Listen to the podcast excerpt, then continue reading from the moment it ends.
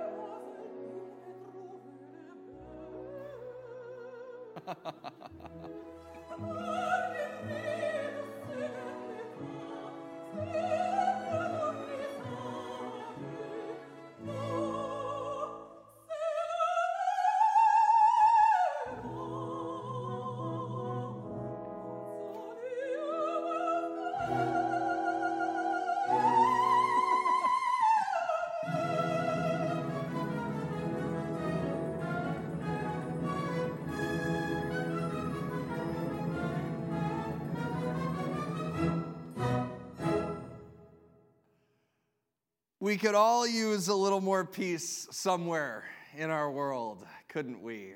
That's why we're here. It's why a sermon series like the title of the one we're in the middle of, Be Still, I think is appealing to us on so many levels. And so I want to ask you a question What's the craziest thing that you've ever done to find peace and quiet?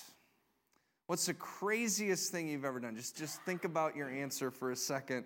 I asked, I asked Alyssa this question back uh, a number of years ago. We just had our first two boys, and they were little, and she had just transitioned to being a, a full time stay at home parent. And she told me, she said, I have more than once locked myself in the bathroom and just sat on the floor, hoping that the kids wouldn't find me. Um, my answer to the question back then are, are boys. So, one of the benefits, we have five children, one of the benefits to having multiple children is that the younger children tend to bother their older siblings before they bother mom and dad in the morning, okay?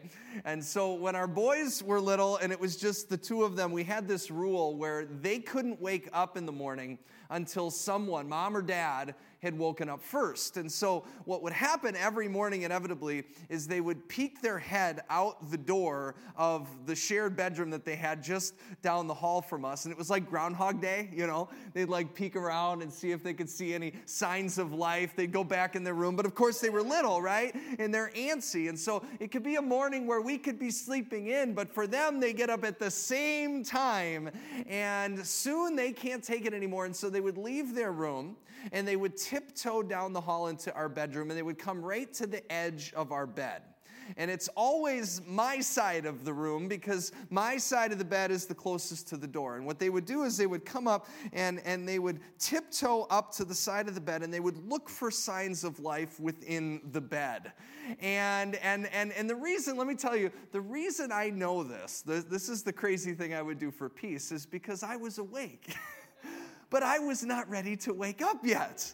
And so I would close my eyes and they would look. And if they did not see any life, because I'm very, very still, eventually they would whisper to each other, which was never a whisper. And they would say, Is he awake yet? No. And of course, I'm awake at this point. And if that didn't work to get me to move, then they would start to poke me. And if that didn't work, the pokes would go from my side to my face until eventually I would move and open my eyes and they would pretend like nothing had happened. And they would look at me and they would say, Daddy, are you awake? And I would realize in that moment that any moment of peace that I was going to have that day had been passed because the kids are awake, I am awake, and it's over. I asked this, this question on Facebook once What's the craziest thing that you've ever done for some peace and quiet? I got like 50 different answers to the question, and most of them were from parents and they were referring to when their kids were little, their grandkids were little, or maybe it was in the middle of it right now. And most of the answers were the same it was escape, it was to get out some way. I had one mom share that when her kids were really little, her husband traveled during the week and she stayed home with them, and they were one and four, and they were really crazy, and they had a crazy dog. And the husband came home on Friday afternoon. She took the car keys from him, she handed him both kids and the dog. She said, I'm leaving. I don't know when I'm coming back. And she said, You know what I did? I went to the Dollar Movie Theater right down the road. I bought a ticket. I sat in the back row of a movie and I watched it play multiple times until the movie theater closed. I just sat in the silence. And I get it. I totally get it. I think we've all done some crazy things, parenting or other, other seasons in our life, where we'd be willing to do some pretty crazy things if the promise of peace came with our actions. And I think it's because it's a God given desire to be at peace. And that's really what this whole series has been about. Today is the third Sunday in this series we're calling Be Still, and we're focusing on what actually is a pretty common call throughout the Bible to be still. We started in Psalm 46:10. Why don't you read this with me? This is such a well-known verse, it'd be a good sentence to memorize. Be still and know that I am God. How many of you heard that verse before this series? Show of hands. We've all heard this before, but what we learned in that first week is that stillness and peace go hand in hand. And we learned in Psalm 46, we actually learned the second week, which was last week too, when Jesus and the disciples were out on the Sea of Galilee and there was this storm and Jesus stilled the storm. What we learned is that the concept of stillness is this idea that we cannot create for ourselves. We cannot be still if it's up to us. It's futile. It doesn't work. Psalm 46:10 is not written to us. It's not God telling us to be still. It's God telling everything around us that isn't still to be still. And so, as I look back on this, I think if I were to preach through this series again, I'd probably change the title and it would be Be Stilled, Up, right? Because that's what we need. We need God to still us. And I, I think this idea of stillness coming from outside of ourselves is instinctive. I think it's why so many of us look to find peace outside of ourselves, whether we're leaving to go to the back of a movie theater or sitting on the floor in the bathroom or closing our eyes when our kids are awake in their bedroom, going on vacation, secluding ourselves into nature. We, we, we try to leave our situation in order to find the stillness that only God can give us. And those are great things to do. Most of them are, are not a problem in and of themselves, but they don't really solve the stillness problem that God wants to solve for us. If you're hiding in a movie theater, eventually you're going to have to go back home to your crazy kids and your crazy dog. If you go on vacation, eventually you're going to have to return back to your real life and your real house and your real job and your real room service less world. We can't find stillness by leaving. We can't muster it on our own strength. And I was thinking about that being really the message from the last two Sundays, and I thought, that's pretty depressing. because all we've really talked about so far is what we can't do, right? So, so the question today that we're going to ask is what can we do? Like, what is within our power and our strength? If God is the one that brings stillness and peace, and if we can't leave to find it, and if we can't cultivate it on our own, then how can we, then what can we do?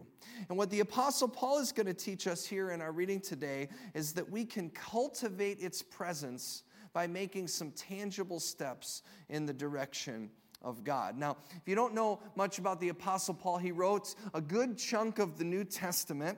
He traveled far and wide to share the good news of Jesus with the world, and this landed him in some pretty difficult situations, including the one that he finds himself in as he's writing this letter to the church in Philippi, which is modern day Greece. He wrote it while he was imprisoned in Rome.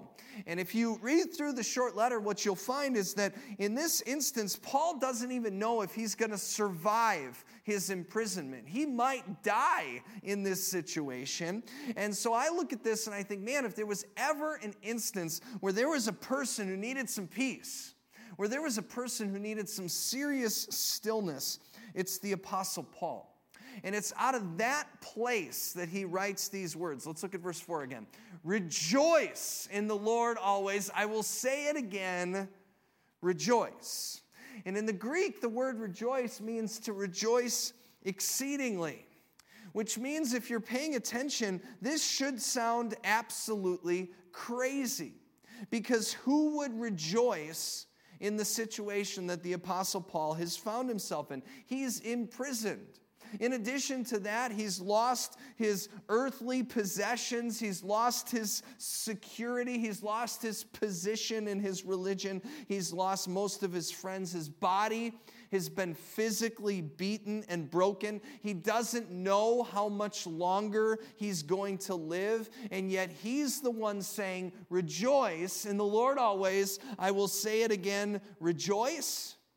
And it reminded me of a, of a time a number of years ago. We did a series where we went through Philippians as a county, and we had a whole bunch of churches doing it at the same time. And, and the pastors would meet every week. And we were talking about this passage, and one of the pastors we met with together, he said, You know, we usually get so caught up in our feelings that we let our feelings dictate our actions, right? I mean, we all do that. If, if we don't think about it, that's, that's how we live. But he said, what happens here, what the Apostle Paul is teaching us is that sometimes we're called not to feel our way into how we act, but we're actually called to act our way into how we feel. We act first. And for the Apostle Paul, that makes sense because, see, in his situation, rejoicing has got to be a choice. It can't possibly be the way that he's feeling. His circumstances are dire. And so he's rejoicing by choice because he's rejoicing in the one that can overcome the circumstances that he's facing, which is God. He's living out the words of the Old Testament prophet Habakkuk. And, and, and, and check this out in Habakkuk 3:17. Though the fig tree does not bud, and there are no grapes on the vine, though the olive crop fails and the fields produce no fruit, though there are no sheep in the pen and no cattle in the stalls, yet I will rejoice in the Lord. I will be joyful in God, my Savior. Now, Paul isn't crazy here as he says to rejoice. He's not rejoicing in his circumstances. He's rejoicing in the hope that he is not alone in his circumstances. That God will save him. And that fact and that hope brings him joy. And it's a joy that doesn't just impact him, but it also impacts the people around him, which is why the next verse goes like this in Philippians chapter 4 Let your gentleness be evident to all the Lord is near. So if we add them together, rejoice in the Lord always. I will say it again rejoice. Let your gentleness be evident to all. The Lord is near. If you missed last week, our passage was Mark chapter 4. I mentioned it before. It was Jesus and the disciples out on a boat on the Sea of Galilee. There was this huge storm that came and threatened their lives, it threatened to sink their boat. And the story is remarkable for a number of reasons. First of which, that Jesus slept through it, right? And, and, and they woke Jesus up and they asked Jesus, Do you care if we drown? And we talked about how the fact is that, that of course he cares. And we see that he cares because he gets up and he looks at the storm and he says, Quiet, be still. And then after he stills the storm, he asks the disciples a question. He says, Why are you so afraid? Do you still have no faith? And it reminds us that when life is hard, when we hit storms in life, when, when life is, is difficult, I lost my I lost my notes. it's one of, one of the blessings here of using technology and also sometimes one of the challenges here. Let me find where I was here.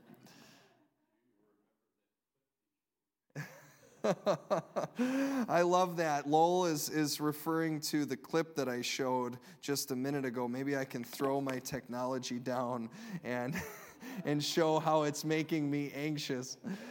Mark chapter 4, verse 40.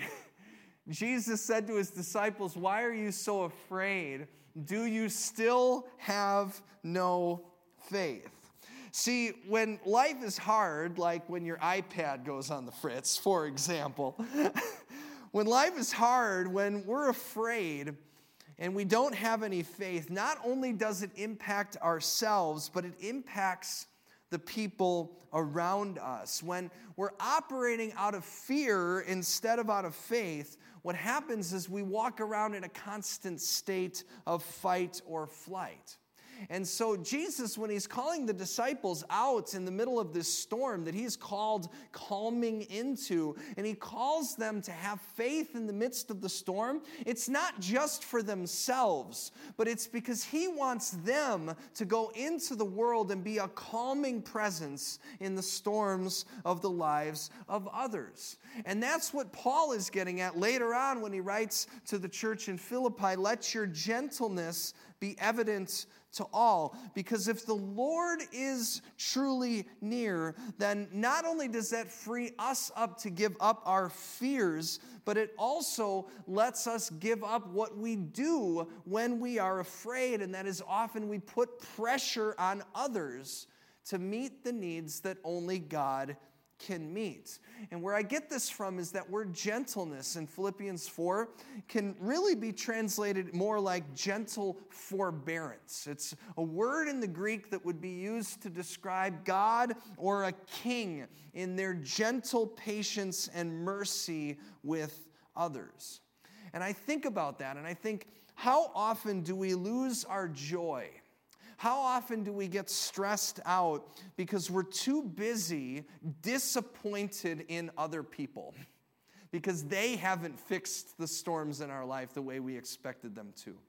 Or we feel anxious because we're disappointed in ourselves because we haven't done more to do what only God can do. Paul says that people that rejoice in the Lord look different that they look different, that they have put their trust in God. And when you put your trust in God, it frees you not to have unhealthy, unrealistic expectations on yourself or other people, but it frees you to let go of those expectations and love the people around you. But in order to trust God with whatever it is you're facing, you've got to be able to give it to Him first, right?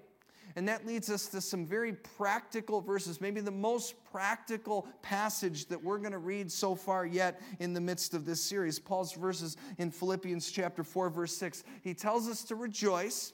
He says that the gentleness that you possess and you share with the world should be evident to all because Jesus is near. The Lord is close. And then verse 6, he says, So do not be anxious about anything But in every situation, by prayer and petition with thanksgiving, present your requests to God, and the peace of God, which transcends all understanding, will guard your hearts and your minds in Christ Jesus. And so, what do we have here? Pray, petition. The word petition could be used or translated as supplication. It's to plea and to scream to God. But what do we normally do? When we're in a situation that causes us anxiety, we scream, but we usually scream at the storm, don't we? Stop it, right? We're sick and tired of it. We look out at it, or we plead to ourselves and we scream internally. And both of those things leave us feeling anxious because I don't know about you, but the last time I screamed at the rain and I told it to stop, it didn't stop. and the last time I screamed at myself, that seemed to not really help either. And the reason why is because we're not God. We can't control the storms in our life. We are not in possession of what it takes to bring the stillness that we desperately need. And so Paul tells us in those moments of anxiety, take that same energy that same difficulty, that same anger, that same lack of peace, and direct it to God. Pray, petition, scream, direct it to the only one that can actually do something about it. And then he says to do all of it with thanksgiving, which is interesting. Because if you're praying out of an anxious place in your life in the middle of a storm and you are praying with supplication, you're screaming out to God, thanksgiving is the last thing that you're going to want to do because it's the last thing that you feel. But Paul knows that by being thankful, you will find the peace of God. And if you don't believe me, next time you're anxious about something, try it. Just stop. If you get a text message or a phone call or there's something going on in your life and it's just everything's crazy and you're feeling anxious, just pause and take just, just a couple of minutes, close your eyes, and pick five things that you're thankful for right now. And thank God for those things. Close your eyes and say, Well, thank you, God, that I'm alive. thank you, God, that, that today I have a place to live. Thank you that that, that, that you have provided for my needs. Thank you that, that, that I have this person in my life. Thank you that you are close to me. Thank you that I get to, to pray, that you are not a distant God. Thank you for the roses. Thank you for the trees, whatever it is. If you pause and you thank God for the things that only God can get credit for, you will find peace begin to be produced by the presence of God in that moment that you're living in right now. Uh, last time I preached on this passage, I was looking back. Alyssa was suffering from complications. She had gotten Lyme disease. I know some of you have experienced this as well, and it was a very severe case, and um, she still has complications even today that she's living with from that. But at that particular time, we're reading this passage, and we didn't know what to do. More days were bad than good. And it was leading us to this place where, where we were literally, I mean, we were spending lots of money. We were driving out to doctors in other states. We just didn't know what to do. And I remember reading these words in the midst of that season. And I remember praying these words. And I remember thanking God for the things that we had to be thankful for that we had doctors to travel to, that we had a car that could take us there, that we had uh, health insurance, that we had uh, family and friends and a supportive church, that, that we had good days, even if there were not as many of them as we would like to have. We thanked God for the days that were there.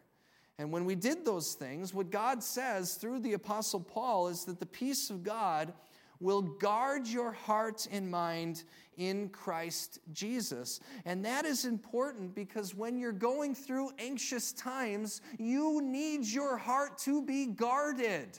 And, and that's what this produces. Guard your heart. Proverbs 4.23 says, above all else, guard your hearts, for everything you do flows from it.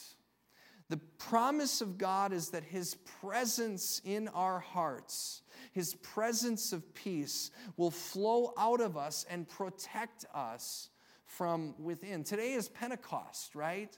Today's the birthday of the church. Today is the moment where Christians all around the world are celebrating the reality that 2,000 years ago the Holy Spirit descended upon the believers in Acts chapter 2. And in that moment, the promise of God's presence came true a presence that brings peace, a presence that brings stillness, a presence that we all want.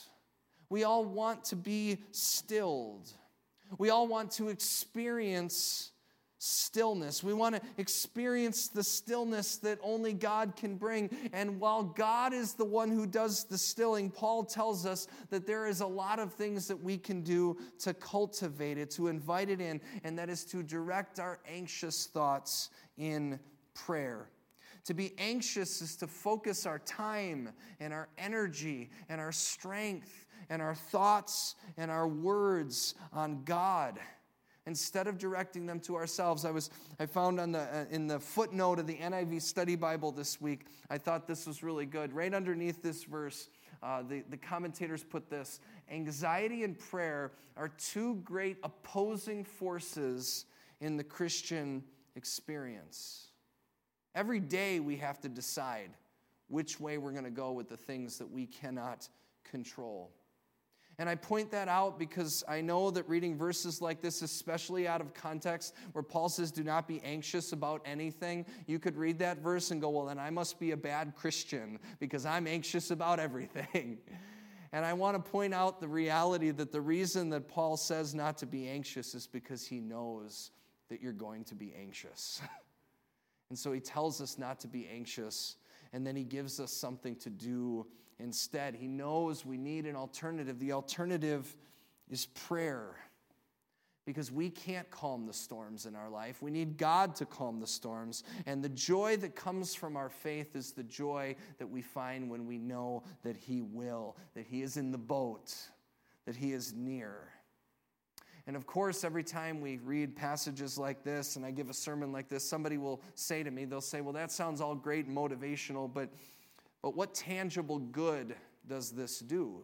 in situations that are so very hard? What tangible good does prayer and thankfulness and rejoicing actually do? Can it change anything? And my question there, my, my question to that question is always, what is being anxious doing, right? Is that help any of these situations? Does being anxious change anything either? Especially when we're in the face of things that we cannot change that we cannot run away from, that we can't hop in a plane and escape. The things in our life that rob us of the stillness of God are often the things that we cannot run away from. And so, what does Paul tell us to do? He tells us, rejoice in the Lord always. Because unlike the circumstances around us that will change, God is never changing. And so rejoice in Him. And then out of that rejoicing, be gentle with others. Pray, cry out to God, and be thankful. Reminds me of a book I read years and years ago. I've shared this story many times. You've been around St. John's for a while, you've heard it. It's by um, an author named Shane, Shane Claiborne, um, and it's in his book, Irresistible Revolution. He tells this story about a summer that he spent uh, serving with the ministry of Mother Teresa. And uh, he was in Calcutta with Mother Teresa, and he said that when visitors would come there to serve in the community, she would require all of them to spend the same amount of time in prayer, no matter how much time they had to serve on the streets. And those that would come, especially Americans, would come to do stuff. And if they were only there for a day or two, they would always question why are we wasting so much time in prayer when we could be out on the streets doing things and serving others? And Mother Teresa would respond and say, Because you've been called here to do God's work. You've been called to do God's work, and that requires you to hear God's voice. And if you don't pause before you do anything and listen to God's voice in the quiet of prayer, how do you expect to hear it on the busy streets of Calcutta? And I think about that story as I think about the busyness of our own streets in the world that we're living in right now. The world can feel stormy and loud. And so, the promise of the Apostle Paul is that if we want to find peace and allow God to still the places that need stillness the most, it begins with what we do right here, right now. Do not be anxious about anything, but in every situation, with prayer and petition, with thanksgiving, present your requests to God, and the peace of God that transcends all understanding will guard your hearts and minds in Christ Jesus. And so let's do that together right now. Lord Jesus,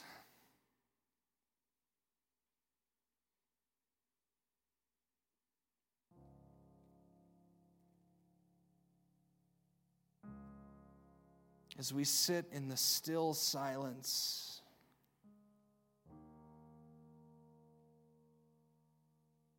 The silence, for me, I will say, doesn't so much bring stillness to my life. More often than not, when I am sit, seated in the stillness, it reveals the things in my life that are not still. as we come before you and as we pray, the things that often come to the surface are the things that we have been anxious about, the things that we've shoved in another place in our minds, the things that we've tried to still with our words. And so, right now, God, we bring before you the storms in our life that are leaving us anxious, and we let anxiety go and we pick up prayer instead. Anxiety and prayer are the two great opposing forces in the Christian experience. God, would you help us in this moment? as we are in the presence of fellow believers and reminded in the Christian tradition that you are a God who is here that Jesus himself said that there would be a greater one coming, the advocate, the Holy Spirit, because you would not be confined only in the body of a man, but that your spirit would come and dwell in all who believe and call upon your name, which means us right here, right now, in this place that we are not alone in guarding our hearts, out of which our entire life flows, but that your Holy Spirit is dwelling inside of us, guarding us, and giving us peace. And so, help us to set this time aside. Help us to be thankful for the many blessings that we have to thank you for. And as we set our hearts and minds on you, may the peace of God that transcends our limited understanding guard our hearts and minds in Christ Jesus. It is in Jesus' name that we pray. Amen.